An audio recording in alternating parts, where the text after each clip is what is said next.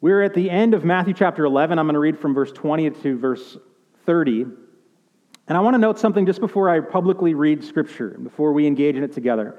I was thinking this morning how in the beginning of Matthew 11, Jesus teaches those who are walking with him about John the Baptist, and he asks them rhetorical questions. He said, What did you go out in the wilderness to see?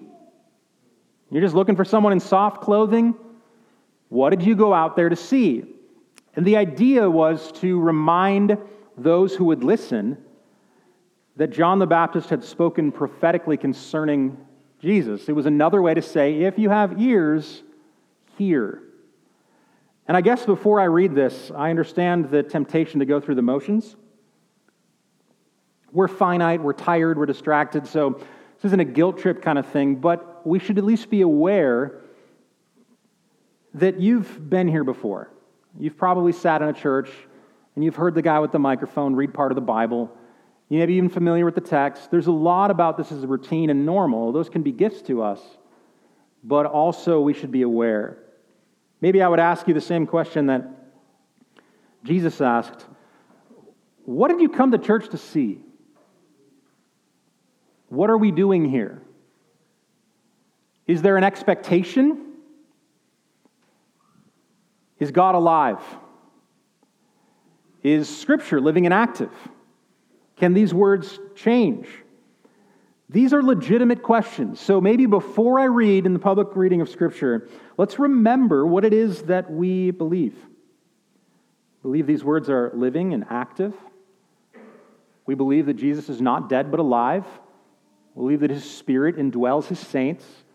We believe that we're gathered in his presence, that this is not a mere exercise of learning or thinking, but that God Himself desires us to know Him.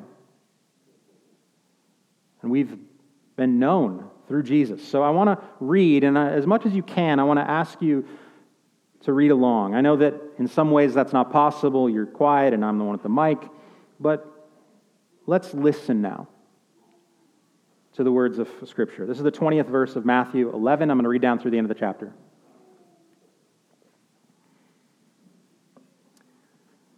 Then Jesus, he began to denounce the cities where most of his mighty works had been done, because they did not repent. Woe to you, Chorazin! Woe to you, Bethsaida! For if the mighty works done in you had been done in Tyre and Sidon, they would have repented long ago in sackcloth and ashes. But I tell you, it will be more bearable on the day of judgment for Tyre and Sidon than for you. And you, Capernaum, will you be exalted to heaven? You will be brought down to Hades. For if the mighty works done in you had been done in Sodom, it would have remained until this day. But I tell you that it will be more tolerable on the day of judgment for the land of Sodom than for you. At that time, Jesus declared, I thank you, Father, Lord of heaven and earth that you have hidden these things from the wise and understanding and revealed them to little children. Yes, Father, for such was your gracious will. All things have been handed over to me by my Father, and no one knows the Son except the Father, and no one knows the Father except the Son, and anyone to whom the Son chooses to reveal him. Come to me all who labor and are heavy laden, and I will give you rest. Take my yoke upon you and learn from me, for I am gentle and lowly in heart, and you will find rest for your souls. For my yoke is easy and my burden is light. Let's pray together for a moment.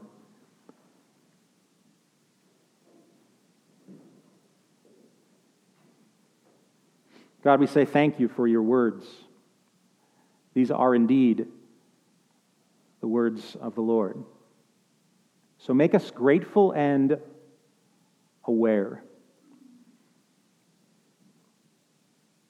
I ask that our time considering this part of Matthew would indeed be good news to us. I pray we wouldn't read the gospel, but miss the goodness of it. I ask that our hearts and our minds would be more drawn to Jesus, that we would find his yoke to be easy, his burden to be light. God, you know our minds and our hearts with a perfect knowledge. Better than we know ourselves, better than we know one another. So, whatever good work you desire this morning, Holy Spirit, please do that. For places of hardness, give us sight and break. For places we are hiding or fearful, beckon us by mercy. For distractions and running away, the kind of escape we often do, I pray that you would cause us to face our own souls. So we give this time to you in Jesus' name. Amen.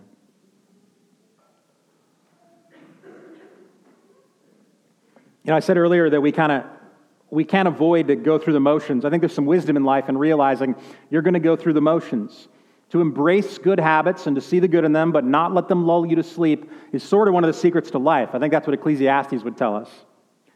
And so, right now, I'm going to do the thing that is common, and I'm going to give a speech, so to speak. Do you remember having to give a speech? Maybe like fifth grade for the first one and then up through high school. One of the most popular speech competitions in Florida is called the Tropicana. And one of the things that you have to do at first is not only choose a topic, but then decide what type of speech you're going to do. Are you attempting to make people laugh or be entertained? Are you trying to give them more information? Are you trying to compel them towards something? And if you choose that one where you compel someone, then what you say is, I am doing a persuasive speech. I want to persuade you of something. And so maybe, just to amuse me, I want to announce this morning that I am attempting a persuasive speech. And one of the things that you're taught for the structure, the most basic outline, probably of a paper and any kind of written communication for sure, as well as spoken, is you're supposed to tell people what you're going to tell them, then you're supposed to tell them, and then you're supposed to tell them what you told them. Have you heard this before? You guys getting flashbacks to some teacher that made you memorize this? So, can I tell you what I'm going to tell you? My desire is to show you that Jesus is irresistibly compelling, that he is to be desired and chased after and cherished. And I want to persuade you of this by a few reasons that he gives from his own teaching here in Matthew chapter 11. The first reason that Jesus is compelling, what we're going to look at, is because he is our rescue from judgment. He is a rescue from judgment. And what I might say there, if you're going to hang just one word over the top of it, would be the word must. Why should we come to Jesus? We must. That's going to be the first compelling reason. A second reason, I think Jesus teaches this right in this. Why should we be compelled or pressed toward Jesus? And that is, not only is he our rescue from judgment, but he is our path to relationship with the Father. There is only one way to be connected to the God of the universe. There's only one way to be truly spiritual, only one way to be truly alive, and that is through Jesus. So we have relationship with the Father through him. And then finally, the reason we should be compelled toward Jesus, the reason that he should be irresistible when we think about him is that he is the only place, the only person that offers true rest for your soul. He is a rescue from judgment. He is the place of relationship with our Creator, with the Father. And He is the only place for true rest for our soul. So if you think about it in one word, we might say must. We must come to Jesus. Second, we might, we might think of the word maker. He reconciles us to our Maker for our very purpose of existing. And then finally, mercy. Mercy is what draws us to Jesus. So I'm going to use this, this as a framework. And now let's look through each of these and consider what has been said. It may seem strange to you that Jesus is compelling when he starts with words like this Woe, woe to you. I like to think of him saying it in the voice of that one lady in The Princess Bride who says, like, shame or something like that. Remember her? A little lady who's like, shame. Remember her? This is kind of the concept here. Whoa! Like, woe to you, legitimate judgment to you. It's an interesting juxtaposition, isn't it? Verse 21, whoa, whoa, whoa, judgment, judgment, judgment all over. And then what does the thing end with? Just a few sentences later, my yoke is easy and my burden is light. So, how is it that both these things simultaneously are compelling? How do they make us desire Jesus? Well, this first one, how, well, how do we make sense of the woes? What Jesus says clearly as he opens his teaching here is that there ought to be a connection between the mighty, awesome power of God and repentance. So, if you're looking for themes as you're reading through the Bible, you should look at the connection between works and repentance. His complaint in verse 20 is that these cities where he did most of his mighty works, they did not repent. The implication here is that where God shows up, we're supposed to respond. Where God does miracles, where He grants things, where He's given graciously, we should respond. And what He's saying is, all of you, you are receiving from God, but you're not responding. You've been shown truth, but you're not repenting. So, verse 20, he says, There's mighty works, should be repentance, there's not. Verse 21, mighty works had been done in you, then they would have repented. In other words, he says, Here's the way the real world works. When you receive from God, and understand his power, you should repent. He says later in verse 23, similarly about Capernaum. He says, Capernaum, mighty works, if these had been done in you, had been done in Sodom, they would have remained. The idea of remaining is theirs, that they would have turned, they would have repented. So, the real pattern of life should be something like this I acknowledge that all that I have and all that is good in the world is because of God's power, His gracious power. I see that and I repent. What Jesus complains about is that all the places that were most closely associated with his ministry refused that. They broke the logic of real life. They received and received and received and received and received and did not see. They could not see what was being given them in Jesus. And so he tells them, You are going to face terrible judgment. Now, a couple things about these cities. This is an intriguing point concerning Jesus and what he did and accomplished. You know what's odd is that the first two cities that he mentions, we know very little about them. We know that a few of the disciples, probably up to three, it seems like Peter included, were from Bethsaida, but we don't have a record at all. Have you noticed up to this point, he's saying, Whoa, these works have been done in your cities, but you could page back through Matthew's account and you're not going to find him working miracles in those places. It's a good reminder that Scripture is a redemptive history. It's God selectively revealing what is necessary to be accountable to Him and to know what is required, essentially, to walk in faith toward His Son. But it is not an exhaustive history. The Bible does not give for us a blow by blow account of every meal, every step, and every miracle of Jesus. But we know from his words here that he was doing the same thing in these other cities that he was in places like Capernaum, where we saw more of his ministry. So if Matthew would have wanted, we could have had a Matthew chapter 6, parts 1, 2, 3, and 4 of a set of days in Bethsaida, apparently. John chapter 21 accounts for this. John's gospel, he said this to summarize. After having written his account, he says in verse 25 of the 21st chapter, Now there are also many other things that Jesus did. Just ready for it? This is an understatement. He says, There are many other things that Jesus did. Then he clarifies. Were every one of them to be written, I suppose that the world itself could not contain the books that would be written. Now, I think as a matter of metaphor or hyperbole, this would make sense. John is essentially saying Jesus is amazing and there's no way I could account for his whole life in ministry. Literally. But also, at the deepest levels of reality, this is true because nothing happens unless Jesus upholds it by the work of his power. So, this next sentence that I'm going to share is not possible apart from Jesus working miraculously because every breath is a gift. If I say, hello, My name is Lance. Jesus just did that in some sense. Do you, you see what we're saying? So, John is essentially saying, you cannot account for every single thing that's been done. Jesus is down there at the center of it. So, this is not an exhaustive history of all that he has accomplished. And it's really astounding.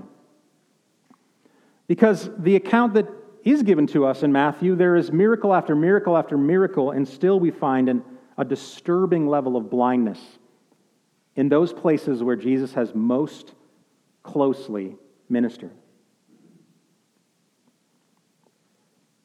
Now, was this a surprise to him? In other words, sometimes people get judgmental or they sort of lash out, like you maybe have pronounced a judgment on someone because of something they did to you. It's a reaction.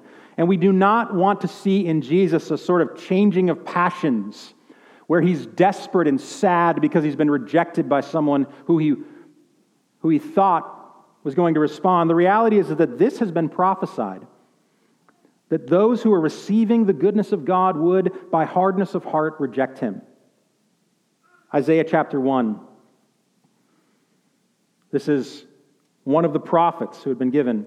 He said, Hear, O heavens, and give ear, O earth, for the Lord has spoken. Children have I reared and brought up, but they have rebelled against me. The ox knows its owner, the donkey its master's crib, but Israel does not know. My people do not understand. Ah, sinful nation, a people laden with iniquity, offspring of evildoers, children who deal corruptly. They have forsaken the Lord. They have despised the Holy One of Israel. They are utterly estranged. Why will you be struck down?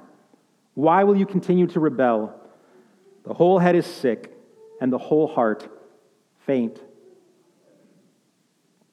Jesus knew, as the Lord, as the Holy One of Israel, that he would face rejection from those who were closest to him. And now he cries out for them. No sign will be enough. No flute playing will get them to dance. He just used that a little bit earlier in Matthew 11. No dirge sad enough for them to mourn. They are hardened of heart and believe that they are safe. There's an interesting phrase here, what he says of Capernaum. He asks Capernaum a question that seems sort of odd or rhetorical. He says, Capernaum, will you be exalted to heaven? And then he says, You will be brought down to Hades. It seems from historical record that Capernaum perhaps was a particularly proud city. That maybe they had as a kind of slogan that they were righteous to the point where they, like Enoch, would just be lifted to heaven. That it was a place of paradise. I like to think of it as their version of a water tower logo. You know how you drive around in small towns somewhere, and at some point the mayor and a bunch of his friends around were like, We need to label our town. That's why no one's coming here. I know we're 100 miles off in the middle of nowhere, but the reason people aren't coming is we don't have a good slogan.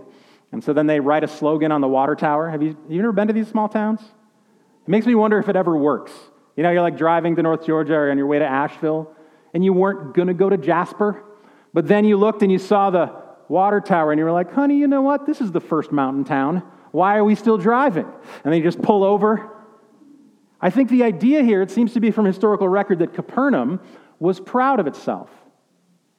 They thought, we're, we are a place of paradise. We'll be raised up to heaven. And then Jesus, because he's an amazing teacher, he asked them this question back Will you be raised up to heaven? And then a word of warning no, you'll be brought down to Hades. You think that you're more righteous than other people, but the reality is, is that you are more blind. What we learn about from these cities is that there is a higher level, a deeper level of accountability for those who have received much light. Oftentimes, hardness of heart is not an information problem. Many times we try to solve the most difficult parts of our minds and our hearts by simply getting more information. We believe, oftentimes, that more info will save us. So then, how do we give an accounting for these cities? who had Jesus' very teaching, his very presence, his very miracles, his signs day after day after day, and did not see. Oftentimes, our problems with repentance are not that we need more information. It is simply that we have not applied and appropriated the things that are the most true and necessary. Many times, when someone says something like this, I just don't understand. Could I ask a question? I just don't understand. Oftentimes, that means they understand perfectly. They just do not like what has been said. These cities did not like what has been said, and that is that they needed to repent of their own self righteousness, essentially, that they needed a Savior. So maybe I would be persuasive in this way. I'm going to start here where Jesus started in verse 20 through 24. We must be compelled to come to Jesus because without him we are utterly lost. There is no other hope. Without Jesus, we are completely and only under the wrath and judgment of God. If you were listening to this message, and Jesus says in verse 24, on the day of judgment it will be more tolerable from the land of Sodom, the thing that you should say is, wait, there's a judgment? And the answer is yes, there is a judgment coming, a day of accountability coming. When what you have done with Jesus will be the one thing that matters. There is coming a day for everyone where no matter what they have thought of Jesus up to this point, they will need his righteousness more than they need anything else in the whole world. Our deepest need is to be rescued from the coming judgment. And Jesus says, if you would repent and receive me, you would be rescued from this judgment. The Bible uses a lot of different illustrations for this. The reality is, is that Jesus speaks truth, and just because he speaks the truth of coming judgment does not make him mean. He is loving them by giving them a warning. Many times, the things that are most awe inspiring in the world, the most beautiful, the most true, the most powerful,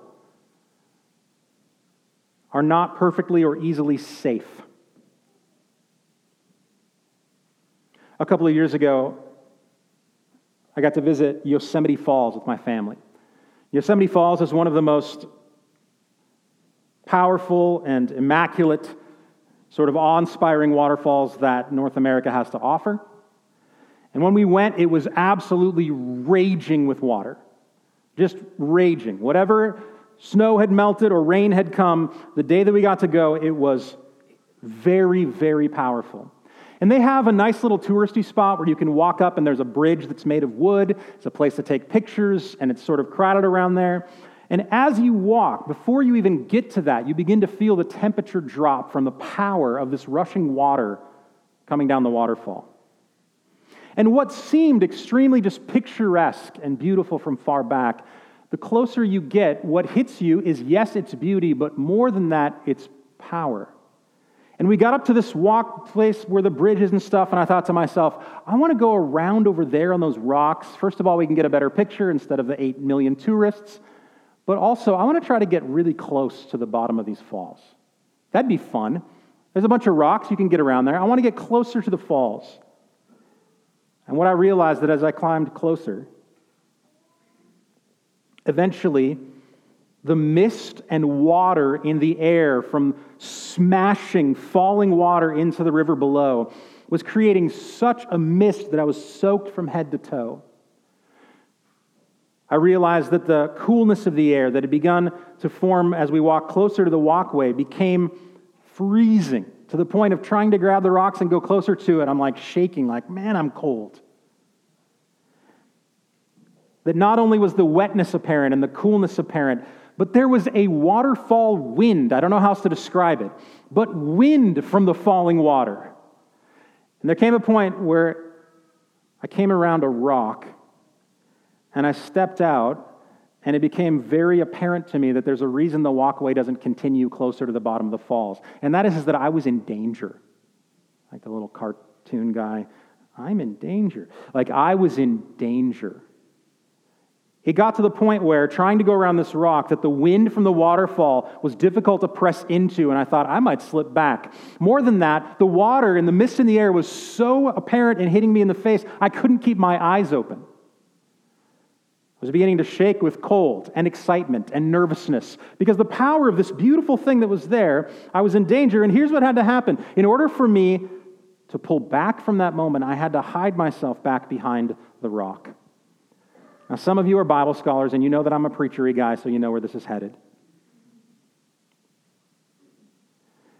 There's imagery throughout Scripture of what Jesus is for us. He's often called a rock to be hidden. And I think that goes all the way back to Moses, who interacts face to face with God. He goes up on the side of the mountain, he has a conversation, and then he utters what Charles Spurgeon once said was the most audacious claim in the history of mankind. Moses says to God, Show me your glory. Hey, God, uh, yeah, puny human here. Show me you in all of your glory. And God says, uh, I don't know that you know what you're asking. So let me tell you what I'm going to do. I'm going to hide you in this rock. You got to be hidden up, you got to be covered, and then you'll see just barely the trailing edge of my glory go by. What's the story here? What's the imagery? Then it gets pulled from Moses in Exodus 33 through the rest of the Bible. The imagery is essentially this to come into the presence of God in your own righteousness, your own fallenness as a human being is to die unless you be hidden, unless you be covered, you will be lost. That's the story of Scripture. Like saying, I love space, it's amazing, and jumping out of the ship with no spacesuit on. You'll be met with minus 455 degrees. You must be covered. You must be hidden. And what Jesus is saying, why should you come to him? Because you must. There's no other way to be rescued. He says to these cities who prided themselves on righteousness, do not try. Do not, do not go to judgment day and parade up your own righteousness before the Father. You will be lost. So, the first compelling reason to entrust yourself to Jesus is that you must. Without him, you will be lost forever. There is nothing but punishment due those who are rebellious and hard heart, who have sinned not only by commission but omission in the entirety of our lives. Judgment day is coming why come to Jesus? You simply must. Second, Jesus gives us an inside look into something that is profound. He begins to pray to the Father.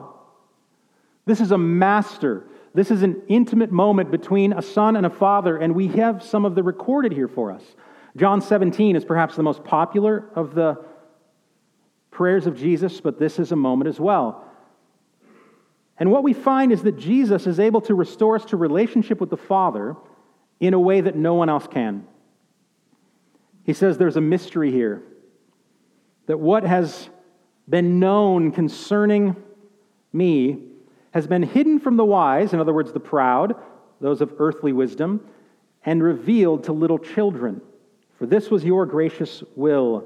Later, he's going to make this more explicit in Matthew 18. He's going to say, Unless you become like a child, you will not be able to come to me. But what we learn is essentially this you cannot be godly, you cannot be spiritual, you cannot have mere religion. If you do not have Jesus, you do not have your Maker. That is what he is teaching. You must come to Jesus because otherwise you are estranged from the Father. Here's what Hebrews chapter 1 says concerning Jesus the way that he is utterly unique, utterly and completely the nature of God. It says this in Hebrews 1 1 to 4. Long ago, at many times and in many ways, God spoke to our fathers by the prophets. But in these last days, he has spoken to us by his Son, whom he appointed the heir of all things, through whom also he created the world. He is the radiance of the glory of God and the exact imprint of his nature. And he upholds the universe by the word of his power. After making purification for sins, he sat down at the right hand of the majesty on high, having become as much superior to angels as the name he has inherited is more excellent than theirs. The Father is communicated to us by the Son. Jesus is not merely a good representative or a mouthpiece for the Father. Jesus is God incarnate. He is the exact imprint of the nature of the Father. We are, by nature of our sin, separated from our Creator. Only through Jesus are we reconciled. It's as though he says to those Jewish towns who are listening in if you desire to know Yahweh, if you want relationship with the Creator, then you must receive me, or you will always be estranged. Jesus alone gives us relationship restored and renewed, and atoning death with our Father. Jesus alone is a name in which we can pray. Jesus alone has a name that is above every other name. There is only one mediator between, the mankind, between mankind and the Father, Jesus the Son. So, what has happened here is that we must come to Jesus because it's the only rescue from condemnation and judgment. And we must come to Jesus because there is no other way back to God. Jesus has made the path exclusive and narrow. If you do not know the Son, you do not know the Father. This is what Jesus is giving us as a compelling reason to come to Him. Finally, and this is perhaps most compelling, I think Scripture gives it clearly this idea that it's kindness that leads us to repentance. How will these cities repent? Because Jesus offers rest for our souls. Maybe you'd say to yourself, What is this person like? I hear Christians talk about a relationship with Jesus. Well, I don't get into relationships unless I know the person because to entrust yourself to someone is risky. So you want to know what is this person like? And here at the end of Matthew 11, we have one of the most unique sections of Scripture. Jesus, in his own words, tells us not only his character, not only his works, not only his aims, his goals, his will, but his very heart. What will Jesus do if you entrust yourself to him? How will he respond? If you bring your sin and confess it? What if you are lowly and not impressive? Will he reject you? What is the default at the heart of Jesus? And what he says is profound that he is gentle and lowly in heart. Gentleness does not mean weak. This word here for gentle was already used in, in the Sermon on the Mount when Jesus says, Blessed are the meek. Now, sometimes when we hear meekness or gentleness, we think weakness or wimpy. I want you to think just for a moment about this that gentleness actually is only possible because of power. Gentleness is only possible. In fact, the opportunity for gentleness increases with the gap between what is powerful and what is being handled. I knew a lot of farmers growing up. And some of the best farmers are like the most rugged of men. There's a beauty, a kind of godliness, I think, in the, in the sort of work that it takes the hardening of hands, the calluses, the right kind of roughness. I went on a, a trip one time with a number of these farmers and just watching them work we were pouring concrete and building walls, and like watching them work, I remember thinking, if there's ever a war or an invasion, I want these men with me. Just, just watching the way that they handled themselves. If you're not a little bit gruff, like if you're genteel and sort of weak and wimpy, you're not gonna, this will be, you're not gonna help a birthing calf, right? You're not gonna, wait, the calf is this, you know what I'm saying? A cow. The calf not the birthing calf, but you, you know what I'm saying? You're not going to be, if you're weak and wimpy, you're not going to throw your hand in the middle of greasy, malfunctioning ball bearings in the tractor tire. And I remember watching one of these gruff, tough farmers hold his granddaughter. And when you watch this burly giant of a man with calloused hands and grease everywhere, who knows how to command hired hands, When you watch him delicately hold with tears coming down this little girl and then sit and rock, you know what you can say because of the, the contrast between these things? You can say, What a gift, the gentleness of this man. And you can say that because if the man was not gentle, if his power were out of control, then he would have with ease the capacity to harm, to crush. Jesus says, I am gentle at heart. And it is astounding only because he is powerful beyond imagination. Jesus has a kind of piercing holiness that means whenever he wants, with justice, he could burn away sinners. Jesus has a kind of power over all things that he could snap a finger and get rid of his hunger or his thirst. He could crush a city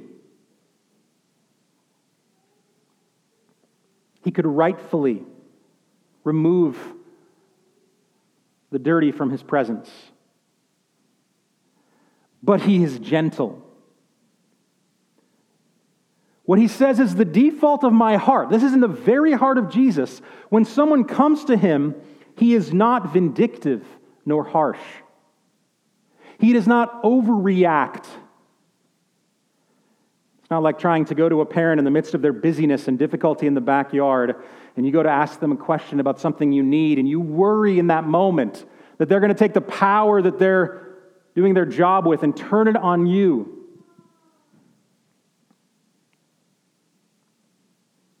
Jesus is gentle. And this is why we should be compelled toward him. Because he never punishes for punishment's sake. He never teaches a lesson to teach a lesson's sake.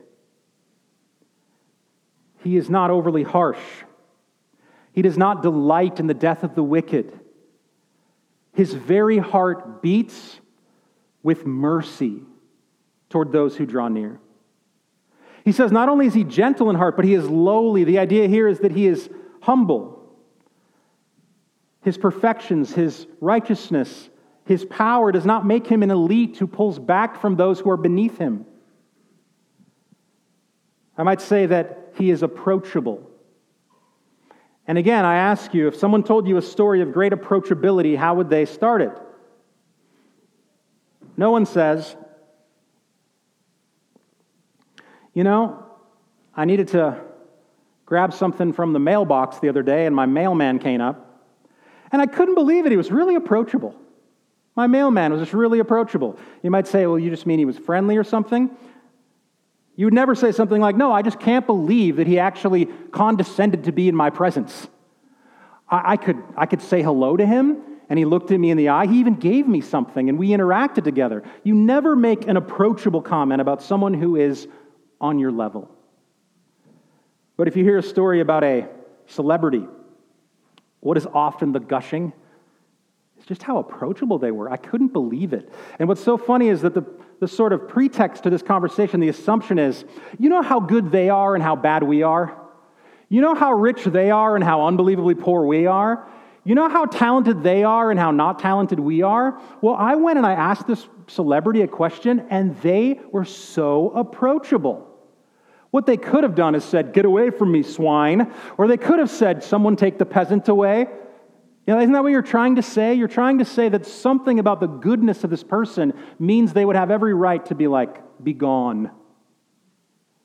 And here's what Jesus says at the very heart of me I am perfect, holy, powerful, set apart in every single way, but I am completely and utterly graspable. I am with you.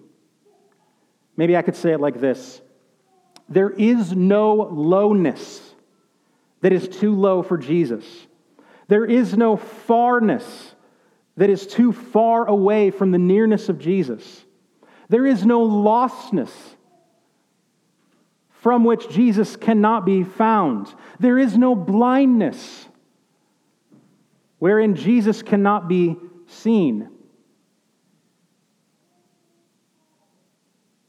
Fact, in response to our estate, response to, in response to our sin and our lostness, Jesus did not regard equality with God a thing to be grasped. He did not create an ivory tower and get more separation as the great elite of heaven, but instead he did not regard equality with God to be grasped and he emptied himself. He took on human flesh and became a servant. He was obedient even to the point of death, death on a cross.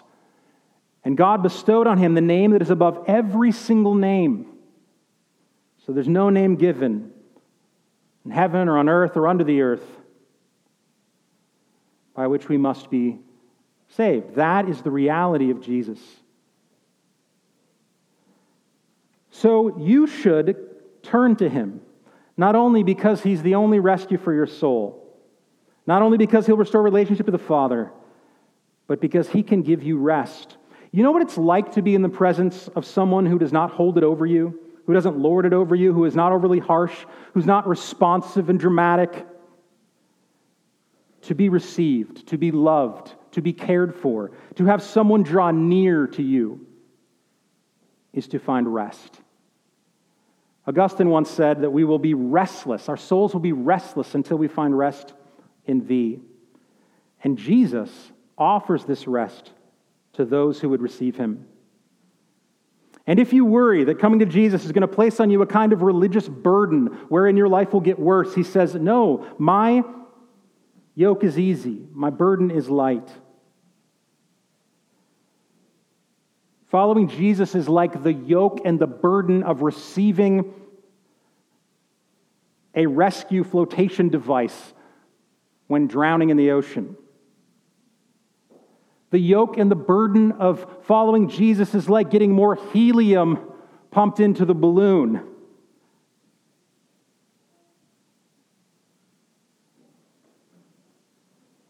So, Should you come to Jesus?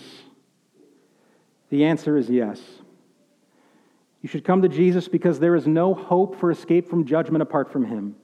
You should come to Jesus because he will reconcile you to the Father. Your created, your creator and created purpose will be restored in him. And yes, you should turn to Jesus because he will give you rest. Are you weary? Are you heavy laden?